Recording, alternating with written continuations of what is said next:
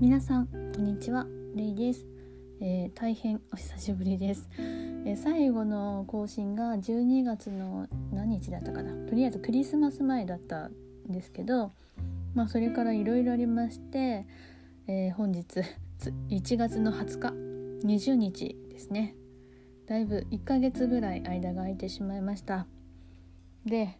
なんでこんなに間が空いてしまったのかっていう話をちょこっとだけするとですね、えー、年末年始やっぱりあのめちゃくちゃ忙しかったんですよ。えー、夫の実家に行ったり、えー、私の実家に帰ったりとかですねまあいろいろ忙しくてで私の夫が年末年始関係なく仕事なのでもうねほとんどもう子供と1対1の生活だったんですよね。で保育園も、えーと、1月の1週最初1週間かはお休みっていう感じだったので結構ね12月28日から1月の7日までお休みっていうことでまあまるっと2週間お休みだったんですけどその間いろいろありまして本当に忙しくてですね。でまた2週間もね子供と1対1で過ごすことってなかなかないですから子供も私もやっぱりストレスが溜まってしまったっていうかで私もね息子もね寒いのが苦手なんですよ。で今年やっぱり大寒波でね、うん、こっちの方大分の方も結構雪が降ったんですよね。本当に珍しいぐらい雪が降ってだから公園とかも私が寒いの苦手なので行かなかったし、まあ、雪が降ったりとかでその実家に帰るまでのその運転とかが怖いから結局、うん、同じ県内なんですけど実家の方は雪が結構降ってたので帰れずっていうことでもうね家にいてもすることないじゃないですか。子供もねやっぱ家にあるおもちゃだけだと飽きちゃうしまあね普段保育園行ってるからお友達とね遊ぶのが楽しいのにこう2週間も友達と遊べないとか。もう本当に夫が休みの日もありましたけどうんなんか遠出できるわけでもないじゃないですかコロナだからまあ県内でね遊びに行くって言ってももうたかが知れてるので、ね、人がいっぱいいるところにはなるべく行かないようにっていうことで、まあ、そうなると外の公園になっちゃうじゃないですか。で私も子供も寒いのが苦手もう最悪のね負の連鎖ですよね。まあそんなこんなで結構私もストレスが溜まってしまってで私の仕事上休みをそのあんまり連続して取ると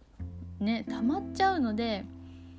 うん、家でできる仕事家でできる仕事というか子供がいてもできる仕事っていうのも限られてますからそのね仕事は溜まっていくし子供も私もストレスが溜まっていくしっていうことで。もうメンタルに結構来てしまってですね。で子供はそのストレスが体調に出たりとかして本当にもういろいろありました。でだいぶその子供も体調が良くなって保育園に行きだして私も普段の生活に戻ってやっとこう本調子に戻ってきたかなっていう感じなんですけどはいまあそんな感じで年末年始とても忙しかったしうんお互い子供も私もお互いにストレスがたまる環境だったなっていう感じでした。はい、でそういう時そのストレスとかでこう塞ぎ込んじゃう時って私の場合なんですけどもう何て言うんだろうな趣味とか好きなものとかが一切こう楽しめなくなっちゃうんですよね。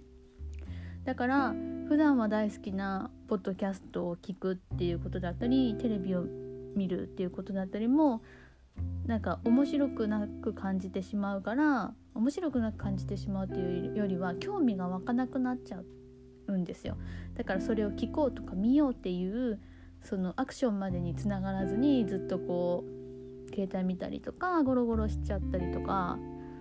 うんそんな感じで全然こう意欲が湧いてこないみたいな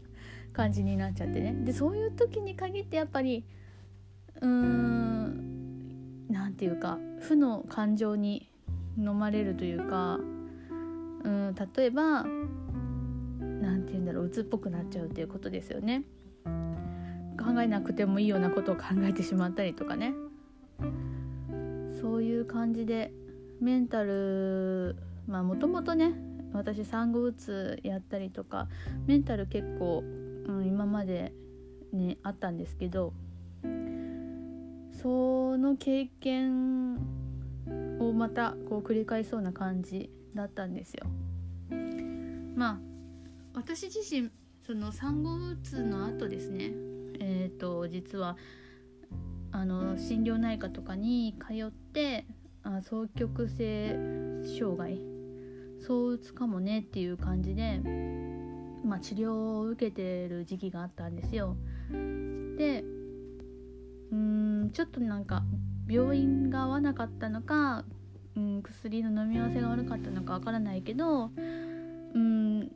なんか治療もこう全然進まないしその、うん、躁うつの疑惑っていうところでずっと止まっていて実際どうなのっていうもうそれならそうと言ってくれっていう状態がずっと続いててなんか病院とか先生とかに不信感ばっかりが募っちゃう感じで結局途中で治療をやめちゃったんですけどだから実際私が躁うつなのか躁うつじゃないのか まあ多分そういう状態だったんですけどその診断名っていうかを確定することなく終わっちゃったのでまあ、実際どうだったのか分かんないですけど、まあ、躁うつって名前の通りこう浮き沈みが激しいんですよ。いい時はめっちゃいいけど 悪い時はめっちゃ悪いみたいなそういう波のあるうつのことですよね。まあそれかもしれないということで治療をしてた経験があるのでまあその躁うつのうつの状態がその年末年始に重なっちゃったかなっていう感じですね。まあ、その辺について今後その治療をどうしていくかっていうのもまあ考えないといけないところではあってうん、まあ、実際ねメンタル病みやすいっていう自分の、うん、自覚はあるのでその辺の治療をまあやっぱり今後のためにしておいた方がいいかなっていうふうには思ってはいるんですけどやっぱり何て言うか精神科に通うっていうことのハードルがめちゃくちゃ高いじゃないですか。やっぱり薬への理解とかもそうですしまずその精神科っていうところへの理解っていうのがうん特にまあ私の住んでるところは田舎な田舎なので、まあ、その辺の理解が全然うん進んでないというか理解がされにくい環境にあるっていうところでやっぱりまだうつは甘えみたいなそういうイメージも拭いきれてない現状をやっぱ通うのってすごくハードルが高いんですよ私にとって。私自身うつは甘えなんて思ってないですけどやっぱりねそういうふうに思ってる方っていうのも身近にいてそんな中で私が、うん、通ってるっていうことを知られたらとかっていうふうに思っちゃうわけですよね。うん、で特にその精神科の薬っていうのはやっぱりね他の薬とはちょっと違うじゃないですか。まあ、そういうことでその薬を飲むっていうことに対してもちょっと恐怖感みたいなのがあって、まあ、治療を一旦止めているところなんですよね。まあその病院に通ってた頃っていうのはもう本当に誰かに助けてほしいっていうぐらいもう精神的に参ってたんですけど、今はそこまで、うん、行ってないので、うん、今はその薬を欲してはいないんですけどまたねああいう状況になってしまったらっていうのを考えると、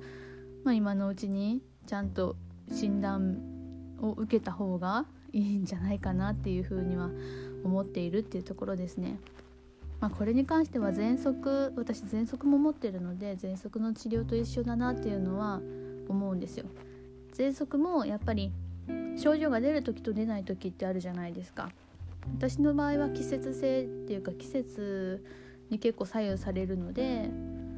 うん、今みたいに全然症状が出ない時もあればこの季節の変わり目になってくるとまた症状が出てきたりっていう感じなんですけどその症状が出ていない時っていうのがそのやっぱりみんな治療を、うん、止めてしまいがちなんですけどその出てない時も継続して治療することでその完治というかを目指すっていう感じなので、まあ、症状が出てないからって言って安心しちゃいけないっていうことなんですよね。でまだその病院に行くほどではないかなって思ってたらそのうちドンって 来るっていうのもまあ分かってるので今後ねその有給を出してもう一度新しい病院とかを探す行動を取らなきゃなっていうふうに思ってるっていう感じです。